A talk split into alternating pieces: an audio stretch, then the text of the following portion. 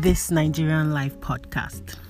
I'll be talking about food, money, music, sex, our obsession with marriage as Africans or as Nigerians, traffic in Lagos because I live in Lagos, our rivalry with Ghana over jollof rice, anything that is a popular topic and not so popular, things that are important to me and things that I experience in my life daily as woman living in Nigeria.